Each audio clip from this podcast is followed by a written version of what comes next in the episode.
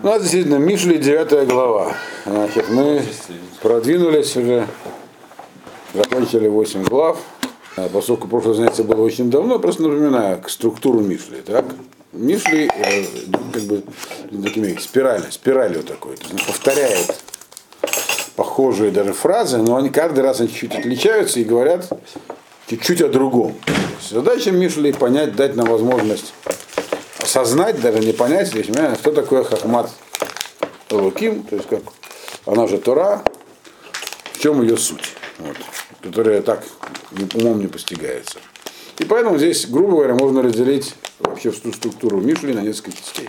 Иногда Мишли нам объяснять с помощью Машалим, э, в чем суть, то есть в чем могущество Хохма и его величия. Иногда объясняет при, при помощи всего Машалим, аллегорий, э, куда заводят другие пути, так? а иногда объясняет, э, так, дает намек, а как, собственно, пытаться вот не сбиться с пути усвоения хахма. Ну, примерно про это все машалим. Из, из этих вот частей состоит, грубо говоря, усвоение хахмы. И вот сейчас чуть такая чуть-чуть новая, хотя уже было, было, были похожие куски, но сейчас чуть по-новому э, поворачивает Мишлей эту самую идея о том, вообще для кого хахма. Начинает он так, 9 глава, она очень короткая, можно успеть ее сегодня пройти. Хахмот Бантаба и там, Хацва Амудера Шива. Такой стишок здесь на самом деле получается. С помощью хохмы построен дом на и, так сказать, для его поддержки есть как бы вытесаны специальных семь столбов. Поскольку до этого, если вы помните, говорилось про вообще как бы величие устройства мира, и в этом сейчас перекались Мишли с Йовом, когда вы помните, что Йов в конце книги Йова Ашем рассказывает Йову, какое, велик, какое великое творение этот мир, так? описывая его разными терминами. Здесь примерно то же самое было в Мишле. Для чего? Чтобы понять, что, что хохма, которая в основании этого мира, она великая вещь. То есть, без, ну, собственно говоря, основная для вещь, которую нужно в этом мире понять. Тогда поймешь мир. Теперь он продолжает говорить про этот мир. Называет его домом. Так. Говорят, что этот дом построен на как бы вот этой самой хохмовины построен как инструментом. Его, и когда он был построен, как бы висел в воздухе, создан. Но под него было поставлено семь столбов, чтобы его поддерживать. Они это семь этих Амудея Шива, их семь столбов. Ну, понятное дело, что семь столбов, они нам сразу намекают, они могут на разные вещи намекать. Вообще на семь дней творения. В данном случае так говорит Мальбин. Они могут намекать на семь планет, но это здесь говорится про более семь планет, когда уже мир создан, и чем мир управляется, механизм управления. А здесь говорится про создание мира, тогда имеется в виду семь дней творения. Хахма – это инструмент, который создал мир, и не, не, не только, то есть, потому что был создан мир, и когда был мир создан, и перед него были подведены, согласно Хахме, семь столбов в процессе, в процессе создания. Это семь дней творения. И вопрос, который здесь возникает, в принципе, творение было шесть дней. А седьмой день Шаббат Нафаш, правильно? То есть, на, с точки зрения Хохмы, то есть устройство мира на самом деле, Шаббат это такое же творение. Шаббат это важная вещь. В, ней, в нем в шаббат происходят процессы, не, так сказать, вещественные. Это тоже часть хахмы, тоже часть творения. То есть процессы, которые имеют отношение к другим мирам, то есть всякие надматериальные. В этом суть шаббата. Поэтому он как бы выше по статусу, поэтому он по-другому устроен, поэтому, как сказал Раби Нахман, в шаббат другое небо. Вот. Когда, когда изучал судью, как быть э, тех, которые в субботу заблудился в пустыне. Не знаю, когда шаббат, Гемора тогда считать 7 дней, какого-то дня, пока не придет куда-то там, а он когда это читал, сказал, как же можно вообще ошибиться. Шаббат другое небо, говорит, видно. И это как бы имеет отношение к хохма. То есть хохма, она собой как бы объемлет все процессы творения, в том числе такие, которые являются очень тонкими. Вот это, на это намекает семь столбов. Семь дней. Дальше. Табха тивха, масха ейна, ав арха шульхана. Значит, вот Хахма сот- при помощи, как инструмент был, был сотворен при помощи ее мира. Дальше что она делала? Дальше она написана, зарезала животных, то есть мясо приготовила попросту. Дальше. Налила вино э, и накрыла стол. То есть а здесь такая аллегория приводится. Хахма выступает в качестве, опять, потому что в женском роде все это написано, в качестве женщины, которая призывает гостей, но хорошей женщины. Потом будет плохая женщина. Предыдущие аллегории, они были более грубого свойства. Там говорилось про, про нехорошую женщину, в прямом смысле, так сказать, которая занимается такой нехорошей профессией. Здесь это уже другой уровень. Здесь более тонкие вещи сейчас обсуждаются. Поэтому здесь такая аллегория не понадобится. Здесь под плохой хорошей женщиной имеется в виду нес- несколько другое. Имеется в виду хозяйка, которая зовет гостей на трапезу, а другая зовет их просто так. Вот. Но мы до нее еще дойдем. Так вот, хохма, она как бы приготовила угощение. Мясо, вино, э, накрыла стол. То есть накрыла стол, значит, хлеб тоже положила. То есть ей есть что предложить, другими словами. А кого она зовет, вот что интересно. Для кого этот стол накрыт? То есть хахма, она, вот мир, мир ей сотворен, дальше она должна как-то вступить в контакт с человечеством, которое является венцом творения. По идее, муравьев и кузнечиков она не привлекает, так? Это и не надо. А люди для того и созданы, чтобы ее познавать. Это мы опять же знаем из этой книги из Йова. Тот, кто не хочет, его заставляют. Если он в состоянии. Если не в состоянии, дальше выйдем. Оказывается, не все могут быть привлечены. Так вот, кого она привлекает? То есть, значит, она делает? Третий, третий посук. Шалхана аротега тикра. Альгапеймерам эм кар- карет. Посылает она своих прислужниц, чтобы позвать гостей, имеется в виду, созвать народ. Альгапеймерам эм карет. И там где-то собирает она из, из- с высоты всех. То есть э, летают они, эти, эти народ, посыльные девушки, они забираются куда только, на самые высокие места, чтобы призвать кого-то на эту трапезу, к этой самой Кахме. То есть трапеза имеется в виду получение ее, чтобы можно было ее постичь. Значит, мы видим, что сама она никуда не идет, и к ней сам никто не приходит. Насколько мы специально видим, но она на, на это, на постижение хахмы приглашают при помощи народ. Почему народ и кто такие народ? Вот. То есть принципиально, что сама по себе хахма не может никого пригласить, к ней нельзя прийти, потому что она, кому уже, об этом уже говорил Смышлый, эта вещь непостигаемая, ей нельзя научиться. Что значит, если хахма сама? Значит, это можно открыть книжку, прочесть, то есть ее можно легко узнать. Ее узнать нельзя, нужны посредники. Это то, что написано на самом начале Мишны. Кто эти посредники? Талмудех Хамим Навиим, пророки, мудрецы, которые, от которых можно постичь это, то есть слушая их. То есть кто-то должен, вы помните, про это уже говорилось неоднократно, кто должен приоткрыть. И тоже он тебя не научит, но он поможет тебе пом- помочь, так сказать, у тебя внутри открыть способности, значит, ты начал думать на эту тему. Вот, это называется нааротеа. Почему не называется наорот, у Мальбима не написано, но из Маораля можно понять, потому что кто такие эти самые Навимы и Тумдехим? Это восприимчивые люди, люди, которые много восприняли сверху, поэтому теперь через них можно воспринять. То есть, а это свойство женское восприятие. Садам и Кабель, да. Значит, они рассылаются, чтобы их позвать, причем из разных мест. И что они говорят? Э, Эти самые зазывалы. Четвертый посук. Ми пети Есур Гена. Хасер Лев Амрало. Кто недоумок, дословно, плохо соображает, Петти это человек, который не, на чем не сосредотачивается, как мы уже говорили неоднократно. Всему верит и ни в что не углубляется. Вот. То есть не думающий человек, дословно. Те, кто не хочет думать, э, пускай, пускай завернут к нам сюда, на, на стол, на застолье, которое строила Хахма. Хасер Лев. Хасер Лев это человек, Бессердечный. да, но фильм бессердечный? Имеется в виду тот человек, который, неоднократно этот термин тоже использовался. На самом деле сло- сердце в русском языке это как бы источник такой доброты. А вообще сердце это источник силы и желания в нашей традиции. Человек, который хасер лев, у которого нет желания. То есть он, он не пэти, все понимает.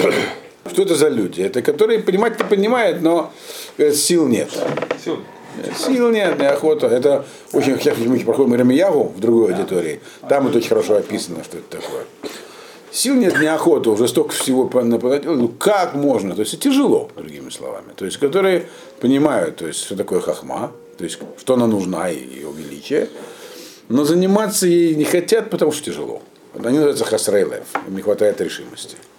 Вот они тоже приглашены. То есть, в отличие от Пэти, которые вообще не понимают, зачем этим нужно заниматься, ну, они не, не имеют ничего против, но ничего за, им просто не до этого. Хасрейлев, они понимают зачем, но это не для меня, говорят. Э, они, они приглашены, вот эти две категории. Мы могли бы подумать, что приглашают самых умных и, и правильных. Ничего подобного. Мы видим, что приглашение, э, приглашение направлено к этим двум категориям людей. То есть те, которые не думают, и те, которые э, думают, но не решаются. Понятно, на самом деле, почему. Потому что те, кто подумал и решился, они уже находятся там. Человек приглашать. Они уже у стола. Леху лахаму. Это у нас пятый посук. Леху лахаму балахми. Ушту бы яин э, масахти. Им говорят, идите ешьте, э, так сказать, вгрызайтесь в мой, мой хлеб и пейте налитое вино. То есть хлеб это тем, кто пейте дают. Хлеб это как бы, они не знают, что вообще есть, в смысле, о, о чем думать. Хлеб это основа. Так? Это еще до того, как они начнут изощря... из... изощряться. То есть они не знают, чем, им говорят, нужно думать о хлебе. Самая простая вещь. Основа трапезы. То есть хлеб это хохма такая. Помните, он писал Мишли, что не нужно думать, что хохма это только для очень особенных, таких заколобых людей. Она постигается на каждом уровне, на любом уровне человека, даже самые простые люди могут постигать хохму на своем уровне. Вот он говорит, вы съешьте хлеба и поймете, что нужно именно этим заниматься, а не, не заниматься ничем. А вино для укрепления сердца, потому что вино влияет на сердце. В данном случае лехом он укрепляет человека, который не думает. Вот. И то, и другое из сердца. Нежелание не думать тоже исходит из сердца. Сердце это источник побудительных таких мотивов действий изначально. Не сердце вот это вот, вот которое вы, это самое, в котором вы делаете ЭКГ, а, а вот это вот духовное сердце. Соответственно, она их приглашает, хахма, говоря, и вам вот это, а вам вот это, и это вам поможет. То есть этим людям нужен хизук, им нужно укрепление. И каждому свое укрепление она дает. Эти приглашают народ.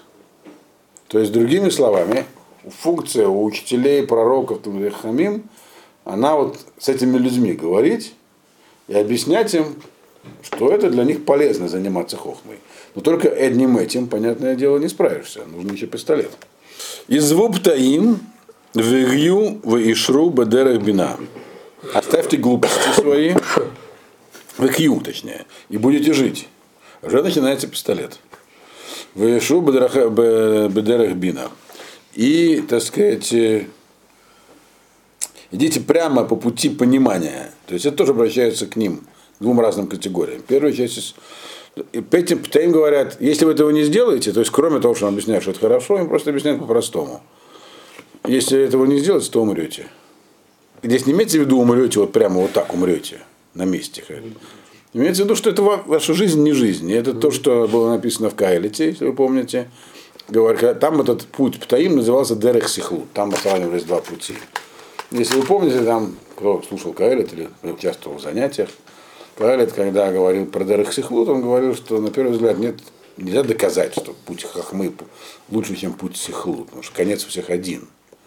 Да и в процессе тоже трудно это различить. Но говорит, знаете, что путь Сихлут приводит никуда, это не жизнь. А в конце только он пишет, да и те, кто идет по пути Сихлута, то есть жить не думая, просто чтобы жить, приходят в конце к разбитому корыту. То есть у них начинают, они в конце жизни они не понимают, зачем жили, им очень горько и тяжело. Вот. Поэтому, можно сказать, можно так понимать, что если вы не оставите, то жить не будете. Это не жизнь. Так. В данном случае у Птаим, в принципе, в Пэти есть несколько определений. Пэти – человек, который мамин лекольдавар. Это самое главное определение. с которого все равно, он не думает. Ему скажут так, так, скажет это, он сам не хочет думать вообще. Его надо заставить. Вот. Он может быть хорошим человеком, пытаться все исполнять, но думать он не хочет, категорически отказывается вот, размышлять о жизни. А это есть как мало.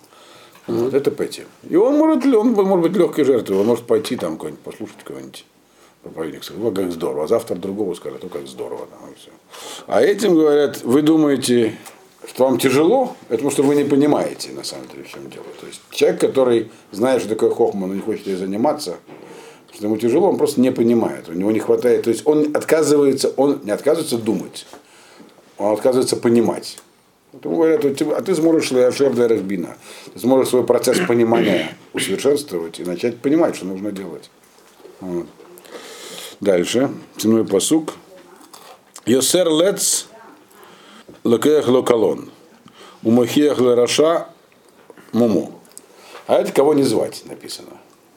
Вот. Кого эти народ звать не должны, их будут звать другие. Вот.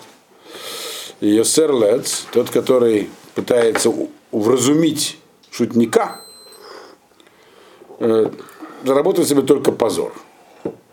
Шутника, в смысле, шута.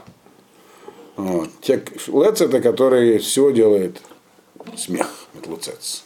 Его сравнивают с Маген, Маген, Маген Машилох. Щит намазанный жиром, стрелы с этим скользят по нему. Йосер это от слова э, мусар.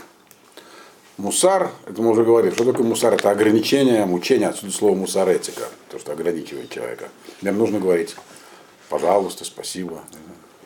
Это один из способов тохахи, то есть пытание, влияние, попытки повлиять на человека. То есть объясняя ему, э, смотри, тебе придется, будет плохо. Ты должен понимать, что такое, что есть Бог, то надо его бояться, поэтому задумайся, ты неправильно живешь, грубо говоря. Так вот, если такие вещи говорить шуту, ты, ты, ты только огребешь позор от этого. Он будет над тобой издеваться. Почему? Потому что эта вещь недоказуемая. Шут – человек, который будет высмеивать все, на что нет прямых доказательств. Есть шуты, которые и то, что можно доказать, высмеивают. Но это уже, так сказать, про них мы говорим, это уже как бы передергивающий шут. Поэтому вот говорить шутом можно как бы пытаться ему привести железные аргументы. Но это не мусар, это тухаха. Но как он будет писать железными аргументами, дальше написано, действительно. Но если ему, вот, если пытаться его увещевать, то, что просто говорится, то он просто тебя оскор, будет оскорблять, и ты выйдешь оттуда таким весь униженным. Поэтому этих шутов не надо звать. Говорит חכמה. Вторая категория מוכיח לרשע מומו. А если ты будешь э, говорить с, с, с Рашой. Кто такой רשע? רשע человек, который на самом деле он понимает, он знает, что есть э, высокая цель, и есть некая хахма, и есть э, Бог, и надо его бояться. Так? Только он не хочет этого делать. Это не тот, который э, э, как предыдущий, который назывался Хасер Лев. Тот, тот не, не хотел, он говорил, я не могу. Он тоже не хотел, но как бы у него не было активного нежелания. Он, он просто не хотел, потому что ему тяжело. А Рашает, который активно против. И вот если ты приведешь ему доказательства, то он будет с тобой яростно спорить. И какой это будет спор? Написано, Мумо, он тебя во всем обвинит.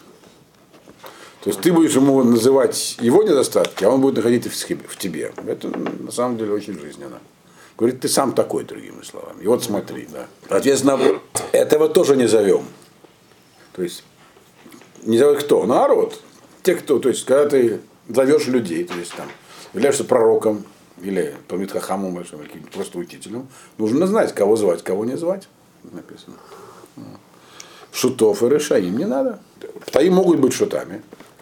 И хасраев могут быть шутами. Теперь вот эти решаим могут быть только хасраэлев. Птаим не могут быть решаим, скорее всего. Их не, они не такого уровня. То есть просто и птаим, и хасраэлев бывают разных видов. То есть не всех из них нужно звать. Звать нужно тех, на кого можно повлиять. То есть для кого хахма может открыться. А эти люди, они не готовы для этого. А что с ними делать, увидим. По крайней мере, на эту вот трапезу, которую Хахма накрывает, она их не зовет. То есть народ, который бродят по миру и забирается высоко и низко, они их не зовут. Э, Восьмой посук. Аль тухах лец пенис на ухо, вохах лехахам ваягавеха. Значит, ну, про Леца до этого говорилось, что ему, его, не, его нельзя, так сказать, э, мусаром с ним заниматься. То есть вызывать к его внутренней совести, к страху перед Богом. Но ведь еще же есть тохаха. Тохаха это аргументы. То есть есть какие-то аргументы, которые не все недоказуемо. То есть сам по себе существование Бога недоказуемо. Так? Но есть вещи в жизни, которые, из которых можно исходить, которые с ним можно говорить аргументированно. Так вот, с Лецем, с Шутом, этого тоже не следует делать. Он говорит. Не нужно ему это самое, не нужно заниматься его увещ- таким разумным увещеванием шута. Он тебя просто возненавидит за это. Ну, тут ему не отшутиться. Вот. А делать он все равно ничего не будет. Другими словами, тот человек, который let's шут, это тоже показывает, что он, это, на самом деле у него, это его внутреннее нежелание э, заниматься хохмой, то есть постигать Бога и этот мир. Поэтому если ты его прижмешь к стене аргументами, результат будет один, он тебя возненавидит. Другого результата не будет. А то, что ты его прижал к стене. А в чем разница между זין и חית? זין говорит, что шута не нужно увещевать, как бы взывая к, к его там, страху перед небом, а не к разумным аргументам. То есть А, есть только Хэт это разумный. то хайда это когда спорят логично, логически там приводят, там, как в Discovery, примерно, семинаре, там, этом, а, этого какого, Жатора, там, всякие там археологические раскопки, то все, и как Равпантелят рассказывал, что он, у него был способ доказательства, что Тора это не может быть, документ не может быть, никогда не может быть написан людьми. Такой, такую вещь он доказывал как бы при помощи целой системы аргументов. Я не знаю как, не участвовал. Мне кажется, что это невозможно, но Ну, это Но- в это приводит. ну, это, в принципе, многие делают, да. Вот. И вот он так на каком-то семинаре прижал одну девушку, все там уже давно отпали, она все спорила, и у нее кончились аргументы. Вот. Дальше у нее по этой книжке было два выхода. Отшутиться, либо э, возненавидеть Пантелята. Скорее всего, она сделает и другое. Она ему сказала, хорошо, написал не человек. Написал, может, это откуда знать, что это Бог? А кто же тогда? Если он все, что он, назовите его, он говорит, может, марсианин. Я говорю, Пускай марсианин, но если он там так все там написано, что все сбывается, так делайте то, что он сказал. Он говорит, а может, он был сумасшедший марсианин. И давно уже на Марсе сидит в желтом доме. И все. Это вы сейчас придумываете или Не, нет, это Да. Пантерят мне рассказывал. А, Такой с ним был случай. В желтом доме. Желтый дом, это, это- это сумасшедший дом, так назывался раньше в России. да, да. А вот говорит он дальше, э, поэтому с этим слэцем его не нужно ни так, ни сяк убеждать, потому что в одном случае он тебя высмеет, а в другом, да, ты позор, позор, позор тебя не будет, но он тебя просто возненавидит. И зачем тебе, чтобы тебя кто-нибудь ненавидел? Для этого, так сказать, стараться. Поэтому гохах лехахам, ваягавеха. Лучше заниматься, вот спорить с хахамом, он тебя за это будет любить. Вопрос, что с хахамом спорить? Спорить, да. Да, Согласен. так хахам. С хахамом всегда есть о чем поспорить. Хахам всегда хочет чему-то научиться. То есть дырах постижения хахмы в этом посуке написано, он длинный. То есть это не то, чтобы ты к чему-то пришел и о, постиг. Нет, это процесс, который идет всю жизнь. Поэтому для хахама он никогда не заканчивается. Получается, что хахама тоже можно позвать на этот стол. Ему там тоже есть что делать. Но это как бы само собой, разумеется. Он ему-то понятно, что это понравится Хахаму. Но речь идет про тех, кому это не нравится, но их тоже можно позвать. А и тех, кого, не, кого нельзя позвать, потому что они пока что не годятся для этого. И следующий посук это прямо объясняет, а почему, для чего хахам называется. Тен ле хахам ваяхкемод. Годала цадик, у Йосеф леках.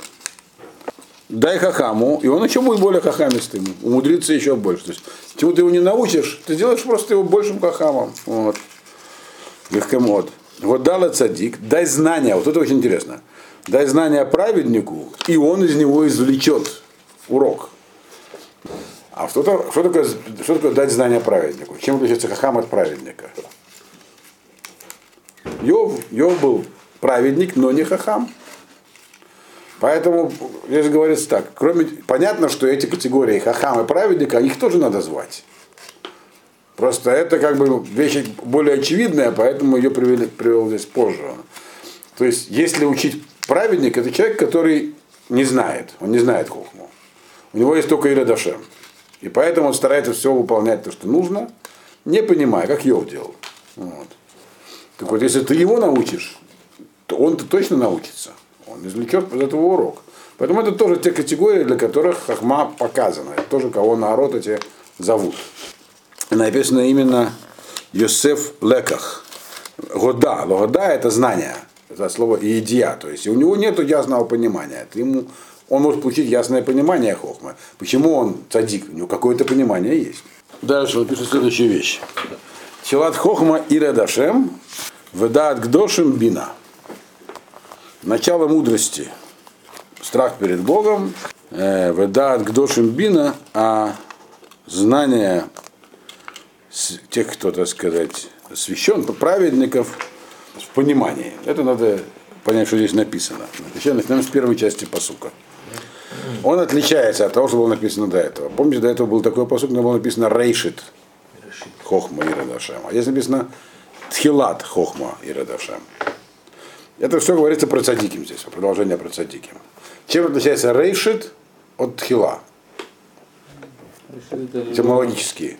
Рош от тхила. Рейш, рош, рейшит это то, что мы говорим, например, рейшит, там, какой-нибудь, там, я не знаю, человека, это его макушка, там, так, сверху смотреть. Это часть самого предмета, у него есть рожь, рейши, начало. С какого-то места в себе вещь начинается. Тхила это еще вовне то, что находится. То есть еще самого этой вещи нет, к ней подошли, вот это ее начало. Здесь, здесь она начинается. Почему-то, Но это еще не она сама. что-то брешит, начинал брешит, а не бытхила. Я, я, я не знаю ответ на твой вопрос, но могу догадаться и только из изучения кабалы. Не, почему? Потому что то, что находится до Рейши, там, когда в, это, в этот самый, в Эцхаим, когда приводится этот модель Адама Кадмон, то, что от глаза выше, вообще не обсуждается. Поэтому Берейшит, так сказать, мы начинаем с, уже отступать. Нет, нет с хатхалы самой. Это, это более далекий момент. Наверное. Но это моя личная. Ага, от хала закирова. Хала это еще вообще перед-перед. Ну так следует из э, всех наших знаний по области, так сказать, простой человеческой кабалы. Поэтому здесь он говорится, там написано рейшит хохма и радашем. Рейшит это когда у человека уже есть фисаба хохма. Начало такое. То есть он уже захватил ее каким-то образом.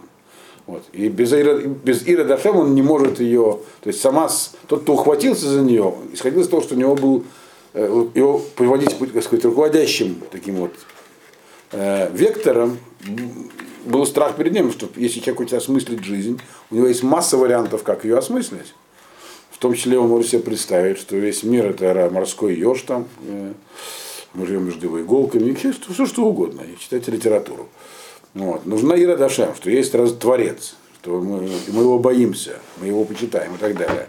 С этой позиции можно начинать. То есть начало есть. А если это тхилат хахма Ира Дашем, то есть, то есть есть некое э, начало, которое еще до Ира Дашем. А что такое тхила? Что находится до Иры, страха такого? Есть, мы знаем, страх перед наказанием.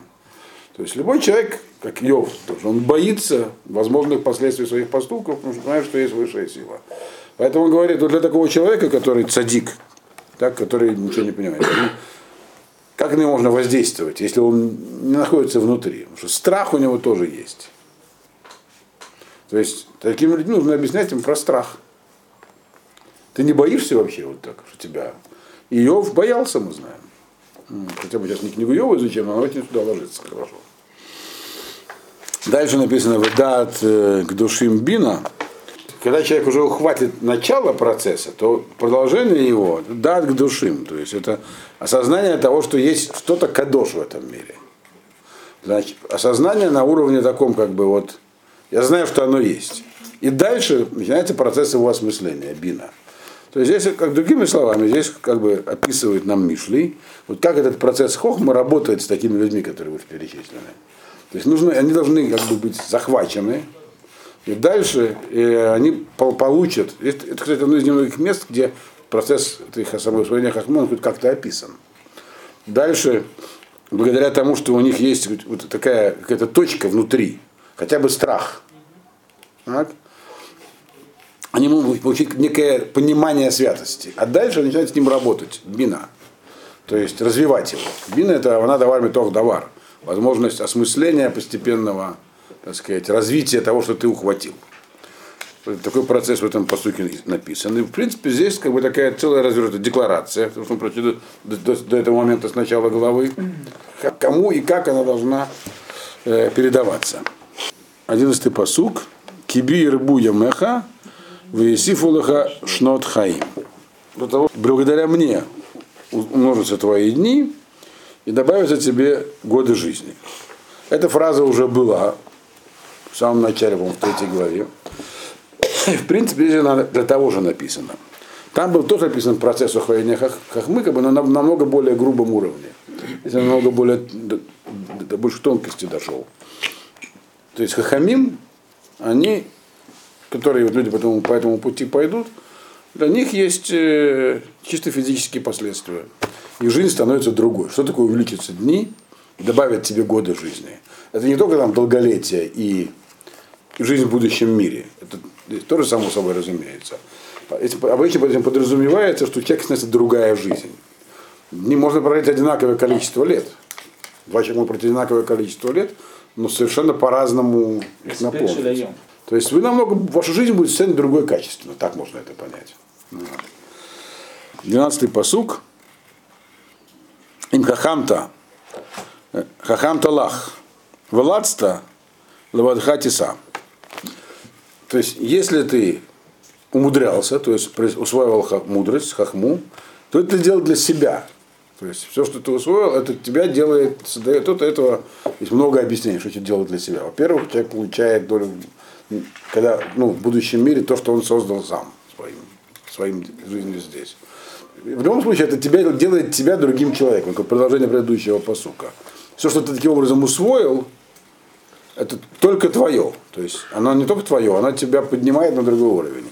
А им ладста, а если ты вот провел жизнь в этих самых в отшучиваниях, то есть был шутом, леватхатиса, то ты все, что у тебя есть в жизни, ты, а, ты тоже один.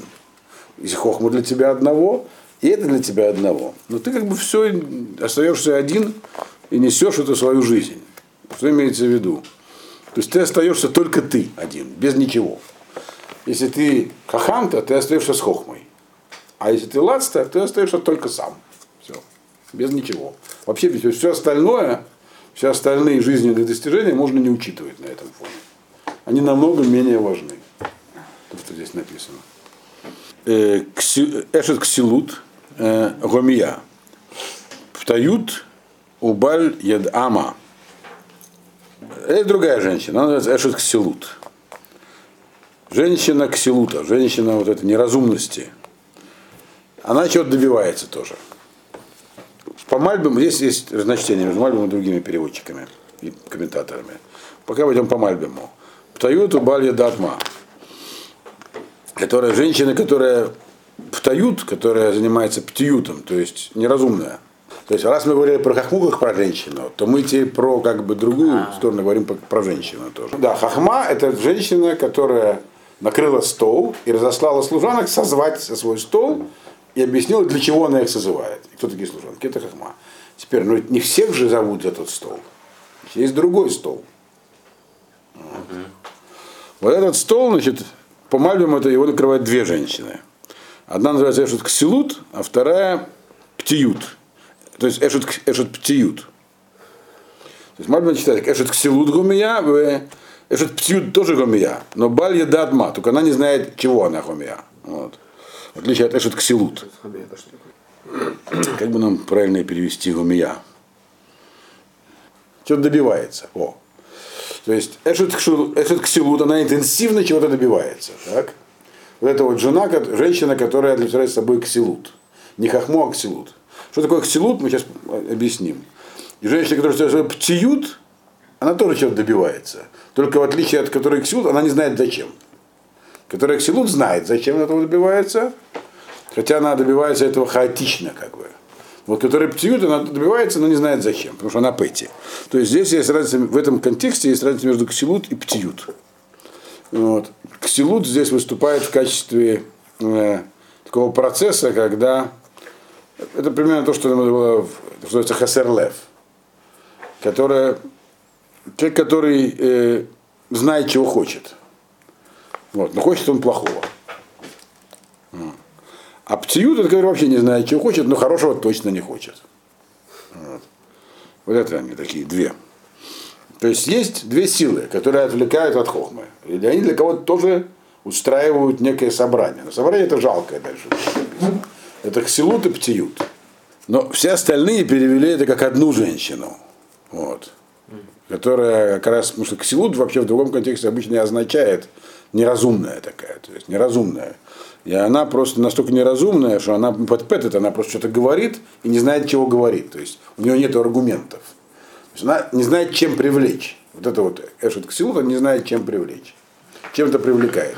По грамматике можно и так, и так понять. Что она делает? Какова ее тактика? Мы помним тактику Хахмы. Она значит, накрывает стол с очень правильными, хорошими вещами и начинает созывать гостей через посланников. А это Ешвале Петах Бейта, сидит у входа в дом, Алькисе Меромей Карет. И с высокого стула всех зовет.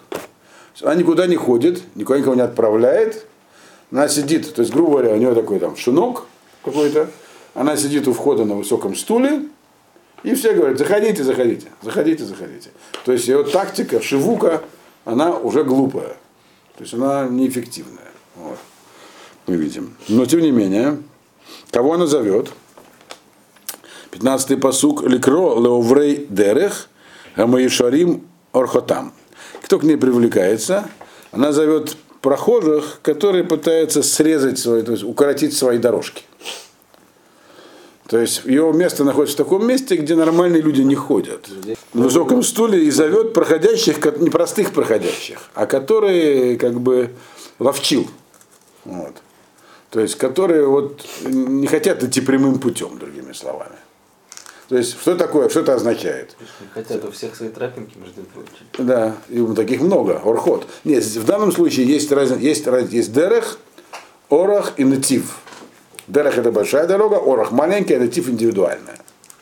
В данном случае говорится орхот, который микацрим орхотав. То есть есть разные пути, как микацер орхотав. Некоторые микацрим. Что такое микацрим? Орх ведет тебя определенным путем. Что, а я это срежу. Мы знаем много таких людей. Типа в шаббат буду пока ездить, буду ездить на машине, и дальше тоже. Там. Ну, это так, грубый пример. Срезать, срезают. Вот она их ловит. Почему люди срезают? Потому что они находят какое-то себе оправдание и причину.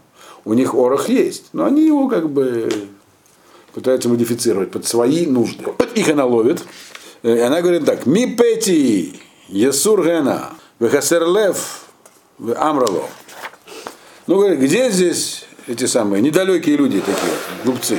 Идите к нам. Не- не- ведь Хохма их тоже зовет. То есть они борются один и тот же контингент, получается.